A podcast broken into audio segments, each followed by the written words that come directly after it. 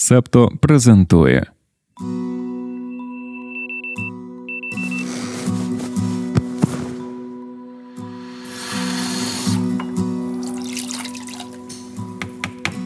Понеділок, 25 вересня 2023 року. Ранкове допіо. Випуск 177.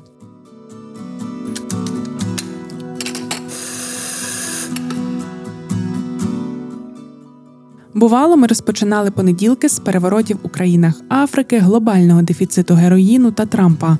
Привіт! Сьогодні ми починаємо ранок темою мафії. Те, що зазвичай називають мафією, насправді охоплює багато різних кланів Італії. Найвідоміші з них Драгета в Калабрії, Камора в Кампанії та Козаностра на Сицилії. Франко Нікастро, журналіст із Сицилії, який десятиліттями писав про культуру мафії, розповів BBC, що існує міт, начебто до мафії непричетні жінки й діти. Це не так. Дітей у кланах готують до злочинного життя, це частина їхнього виховання. Наприклад, дітей можуть навчати культурі мафії та її цінностям, на кшталт омерти. Це кодекс мовчання, який означає, що не можна говорити про організацію чи її діяльність. У багатьох сім'ях існують очікування, що син піде слідом за батьком в злочинну організацію, а донька вийде заміж за когось з мафіозної сім'ї, зміцнюючи стратегічні союзи. Батько може брати більш безпосередню участь у злочинній діяльності, ніж мати, але вони обоє, як правило, відіграють певну роль у передачі злочинної культури дітям. Мати може займатися виправдовуванням насильства та пояснювати, чому воно має сенс чи є важливим. Анна Сергій, професорка кримінології в університеті Есекса, в одному зі своїх досліджень описує випадок хлопчика-підлітка, який допомагав своєму батькові ховати пістолети та іншу зброю. Він вважав це справою батька й сина, чимось, що є частиною їхніх особливих стосунків. Культура мафії також може сприяти великій кількості прогулів школи. У 2022 році в Палермо щонайменше 21% дітей шкільного віку або кинули школу, або не відвідували уроки регулярно. У підлітковому віці багато з дітей, чиї сім'ї є частиною мафії, вже займаються злочинною діяльністю, наприклад, торгівлею наркотиками. Дистанціювання від школи є особливо шкідливим у довготерміновій перспективі. Школа може бути єдиним місцем, що пропонує дітям мафії інший погляд на життя, ніж той, який є у їхньої сім'ї. Колись сицилійський письменник Джезуальдо Буфаліно говорив, що мафію можна перемогти армією вчителів, оскільки вони можуть навчити цінностям, яких дитина не навчилася б у своїй сім'ї чи найближчому середовищі. Але потрібно починати з раннього дитинства. Омбрета Інграскі, дослідниця з Міланського університету, яка спеціалізується на соціології організованих злочинних сімей, виявила, що багато людей, які виросли в культурі мафії, не можуть уявити собі альтернативного життя. У своїй книзі Гендер та організована злочинність в Італії пані Інграскі досліджує роль жінок у мафії. Дослідниця підкреслює, що ті з них, хто сподіваються втекти, часто зіштовхуються з тими ж проблемами, що й інші потерпілі від жорстокого поводження. Жінки у мафії можуть зазнавати психологічного та фізичного насильства, тому важливо, аби вони довіряли державі. Їм потрібен доступ до відповідних державних або муніципальних послуг. Але в південній Італії мало центрів для жінок, які постраждали від насильства. Тих, хто наважується піти, злочинні сім'ї можуть переслідувати через нелояльність. Фізичні небезпеки у мафіозному світі існують і для дітей, зокрема. Згідно з повідомленнями місцевих газет, у 2022 році на Сицилії було щонайменше 18 випадків госпіталізації дітей через передозування наркотиками, які вони знайшли вдома. Одній дитині було всього 13 місяців. І що з цим всім роблять? Відповідно до італійського законодавства, дитину можна розлучити з її сім'єю, якщо є вагомі докази, що батьки не виконують законних вимог щодо забезпечення належного догляду та освіти, а їхня поведінка завдає шкоди благополуччю дитини. Одним із прикладів такої поведінки є схиляння дитини до злочинних дій. У Калабрії на півдні Італії з 2012 року працює ініціатива Вільний вибір, яка займається вилученням дітей з мафіозних сімей. Її заснував президент регіонального трибуналу у справах молоді суддя Роберто Дібелла. Принцип ініціативи люби батька, але обирай своє майбутнє. Головна мета дати дітям мафії шанс та показати, що інше життя можливе. Кожна справа, якою займається вільний вибір, є унікальною. Рішення розлучати дитину з її сім'єю чи ні приймає трибунал. Він зважує багато факторів і може, наприклад, вирішити позбавити батьківських прав одного з батьків, якщо він чи вона виявляє більше бажання змінитися. Якщо є родичі, які не належать до мафії, трибунал може спробувати віддати дітей до них. Дітям пропонують психологічну та освітню підтримку, щоб спрямувати їх на кращий шлях. За час свого існування вільний вибір сприяв вилученню з сімей відносно невеликої кількості дітей та підлітків, близько 80 неповнолітніх за 11 років. Але проєкти ініціативи викликали широку дискусію щодо благополуччя дітей у сім'ях мафії і ролі держави для допомоги їм. Як ти можеш здогадатися, забрати дітей з мафії непросто і доволі небезпечно. У липні 2021-го Клаудія Карамана почала працювати державною обвинувачкою в суді Палермо у справах неповнолітніх. Багато її розслідувань стосувалися дітей босів мафії та наркоторговців. У деяких випадках вона просила вилучити їх із сімей і помістити в заклад опіки. Ці втручання перетворили караману на мішень розлючених мафіозних кланів. Рік тому їй додому надійшов анонімний лист із намальованим від руки хрестом. У березні цього року група бандитів вночі увірвалася до її офісу та все там перевернула. Тепер жінку супроводжує поліція. Ідея розлучення дитини та сім'ї має чимало критиків. Багато з них стурбовані, що травма, отримана від життя окремо від сім'ї, буде гіршою ніж ризики залишитися там, де діти наразі перебувають. Навіть у Палермо, де люди добре усвідомлюють небезпеку життя і дорослішання серед мафії, дехто вважає, що родину слід зберегти будь-якою ціною. Зокрема, деякі священики дотримуються такої позиції. Рішення забрати дитину з сім'ї є останнім з можливих. Його приймають тоді, коли інших вже просто немає. Розлучення з сім'єю в таких випадках це не форма покарання. Навіть якщо дитину вилучають із сімейного дому, батькам часто дають право відвідувати її за умови, що дитина погоджується на такі зустрічі. Рішення трибуналу також можуть бути скасовані, якщо батьки розірвуть зв'язки з мафією тоді сім'я зможе воз'єднатися. Подібні історії вже траплялися. Сімейний кодекс України у статті 170 також передбачає можливість відібрання дитини від батьків без позбавлення їх батьківських прав. Канцеляризми, але нічого не можемо вдіяти. Так називається стаття. Забрати дитину від батьків можуть в таких випадках: батьки не виконують своїх обов'язків, що стосуються виховання дитини та або здобуття нею повної загальної середньої освіти, жорстоко поводяться з дитиною, мають алкогольну або наркотичну залежність, експлуатують дитину будь-яким чином, примушують її до жебракування та бродяжництва, а також в інших випадках, якщо перебування дитини з батьками є небезпечним для її життя, здоров'я і морального виховання. Термін моральне виховання, як ти можеш здогадатися, ми також процитували із закону. І наразі не хочемо думати, що він означає, просто хочемо сподіватися, що він бодай якось дотичний до стану ментального здоров'я дитини. Але у нас в команді працює юристка Віка Карпа, і вона розвіє такі надії. Цитуємо, що що означає, це оціночне поняття, і це треш. Себто для когось небезпечною для морального виховання дитини може бути і мама, яка годує її грудьми в публічному місці. Це ми почитали соціальні мережі останні декілька днів і зрозуміли, що таке моральне виховання вкрай оціночне поняття. Знайомившись із темою дітей мафії, пригадали всі ті історії, які розповідала наша Таня Попович, співзасновниця Септо. Вона колись працювала в одній з комунальних служб Львова, яка займалася так званими проблемними сім'ями. Подумали, що й тобі буде цікаво почути ці історії і взагалі про те, як і чому люди йдуть працювати в такі комунальні служби. Ось що розповіла Таня.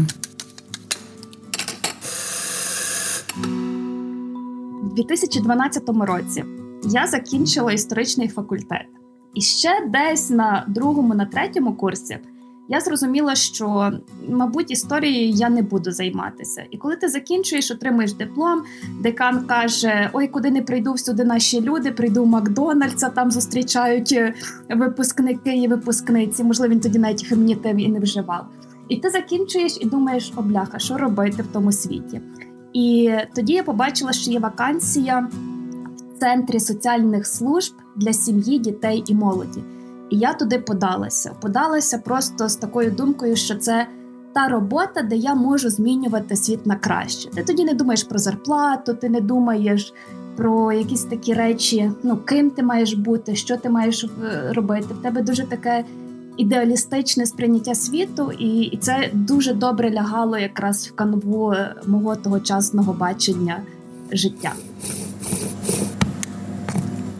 Я почала працювати там в 13-му році, і е, ми були на телебаченні. Ну, бо це ж новий проєкт, і телебачення місцевому телебаченню було дуже цікаво, чим ми займаємося. І тут така Тетяна, дуже молода і юна. І беруть у мене інтерв'ю, і я кажу: питаються, чим ви чим ви займаєтесь? А я кажу: ну, ми ходимо від дверей до дверей, і де двері такі не дуже, то ми заходимо. Насправді. Е, метою нашого нашої роботи це було складання актів соціального інспектування, і ми списки людей, до яких ми мали прийти, ми отримували з різних з різних джерел. Це могли бути списки від поліції, сім'ї, де є домашнє насильство. Це могли бути списки від е, соціального захисту. Це категорії, які отримували різні виплати. Е, одинокі матері, е, сім'ї, де є дитина з інвалідністю, сім'ї, де є доросла людина з інвалідністю. Тобто, це у нас було дуже дуже а дуже різні. Опції, і, наприклад, теж школи нам подавали списки. Якщо хтось вони там бачили, що дитини просідає навчання, і батьки е, мають алкогольну залежність, це теж ми ходили в такі сім'ї.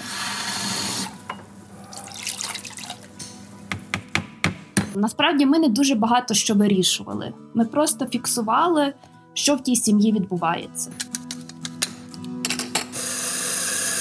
Але ми могли подавати, якщо ми були в такій сім'ї, де ми бачили, що дитина в небезпеці, ми могли подавати інформацію у відділ захисту дітей. І у мене у мене навіть був, був такий випадок. Коли ми прийшли в сім'ю, здається, це було повідомлення з поліції, що там чи мама е, мала алкогольну залежність, чи чи там були якісь бійки. І я пам'ятаю, що ми приходимо, е, маленька дитина, років два роки або два ну, з гачком, і малий просто б'ється головою в стіну. Отак, ну і ти потім ти, ти, ти оцінюєш ці умови і розумієш, що ну цю дитину нашою метою не було вилучення але метою було якраз попередження критичних критичних ситуацій. І теж це е, служба, як вона служба служба захисту дітей працювали вони повністю на те, щоб дитина залишилась в сім'ї. Ніхто не мав мети вилучити дитину. Всі працювали, щоб я не знаю, там якщо у мами алкогольна залежність, е, лікування, Якщо там насильство, ну то і психологічна допомога. Максимально все зробити, щоб дитина лишилася своїми біологічними батьками. Ми ж ходили вдвох, і я йшла своєю е, колегою. Ну і справді ти стукаєш, ти маєш тільки адресу. Ти маєш адресу і і маєш теж як мета, чому ви туди йдете. Ну тобто, якесь там повід... звідки це повідомлення. Ну ти собі, але ти не знаєш, хто тобі відчинить двері. І ми стукаємо. У нас повідомлення про насильство.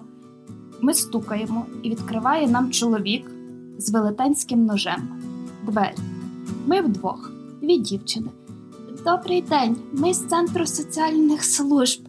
Нам потрібно до вас зайти і поговорити. І, Ну, але ти це кажеш тебе шалений страх. Він каже: Та-та, заходьте. Ти заходиш на кухню, а він ріже капусту. Але й були хороші моменти, коли ти дізнавався ну, про різні сім'ї. Ти дізнав... була можливість дізнатися, не знаю, там про різні види інвалідності. Як би це не звучало, але, наприклад, ми прийшли в одну сім'ю, і е, жінка каже: у мене сина синдром Аспергера. І ти ну, на той час я не знала, що це. І ти починаєш досліджувати, дізнаватися. І Ця тема для мене досі є якоюсь такою настільки близькою, що я можу давати список е, книг, фільмів, і відомих людей, які є з цим синдромом. Ми попросили Таню підготувати такий список. Його разом з сьогоднішнім випуском допіо отримала спільнота Септомедіа. А у секретній частині розповідаємо септоніям та септонійкам про те, як TikTok впливає на книжковий ринок. Ця соціальна мережа змінює спосіб, у який книги рекомендують та продають, що зі свого боку означає глибинні зміни для читачів, видавців та авторів.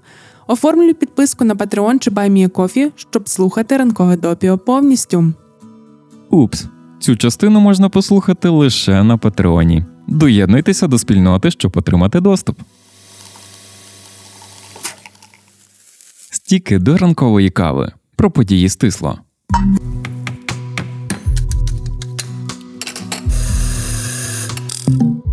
Прем'єр-міністр Канади Джастін Трюдо заявив, що індійські агенти стоять за вбивством Хардіпа Сінха Ніджара, лідера сикхів, яке було скоєне поблизу Ванкувера в червні. Індія це заперечує. Сикхи це етнорелігійна група, послідовники релігійно-реформаторського руху, який виник в Індії на території Пенджабу наприкінці 15 століття. Ніджар народився в Індії, емігрував до Канади всередині 90-х і мав канадське громадянство. Позиція Індії Хардіп Сінг Ніджар був терористом. Прихильники пана Ніджара кажуть, що він був мирним активістом. Заява Трюдо про вбивство іншою державою канадського громадянина на канадській землі призвела до погіршень відносин з Індією. Рада національної безпеки США заявила, що глибоко стурбована, і закликала Індію до співпраці. Китай посилює обороноздатність, хоча, мабуть, доречніше назвати це агресія здатністю. Китайські військово-морські сили зараз шукають аспірантів для своєї програми пілотів бойових літаків, щоб підвищити кваліфікацію свого авіаційного персоналу та побудувати сильну армію. Таким чином, окрім модернізації військового обладнання, Пекін також намагається покращити якість своїх новобранців, оскільки наразі армія в Китаї це кар'єрний шлях, який традиційно обирають менш освічені люди. ВОЗ рекомендує європейським лідерам та лідеркам активніше щось робити із забрудненим повітрям. Більшість населення Європи живе в умовах, коли показники забрудненості перевищують граничні норми. Неякісне повітря спричиняє близько 400 тисяч смертей щорічно. Дослідження показують, що чинники, які спричиняють забруднення повітря, також впливають на якість води і ґрунту. Парламент Швейцарії заборонив носити в громадських місцях бурки, хіджаб та інші елементи одягу, що закривають обличчя. Два роки тому таку пропозицію на референдумі підтримав 51% населення країни. У випадку порушень нових правил доведеться сплатити штраф в розмірі тисячі франків. Це еквівалентно майже 41 тисячі гривень. Новий закон передбачає винятки: закривати обличчя дозволено у місцях відправлення культу для захисту здоров'я або під час карнавалу. Це був 177-й випуск ранкового допіо. Його написала я, Дарина Заржицька, літературна редакторка Ангеліна Паращина, продюсер подкасту Антон Ткачук, музика та саунд-дизайн Тарас Галаневич, дизайнер Марк Мостовий, Сашко Монастирський моніторить новини. А Олег Левій та Аня Ткачук розповідають про допіо у TikTok, Instagram та Telegram. Почуємося. Ви прослухали подкаст Ранкове допіо. Шукайте септо в соцмережах, діліться враженнями та розповідайте іншим.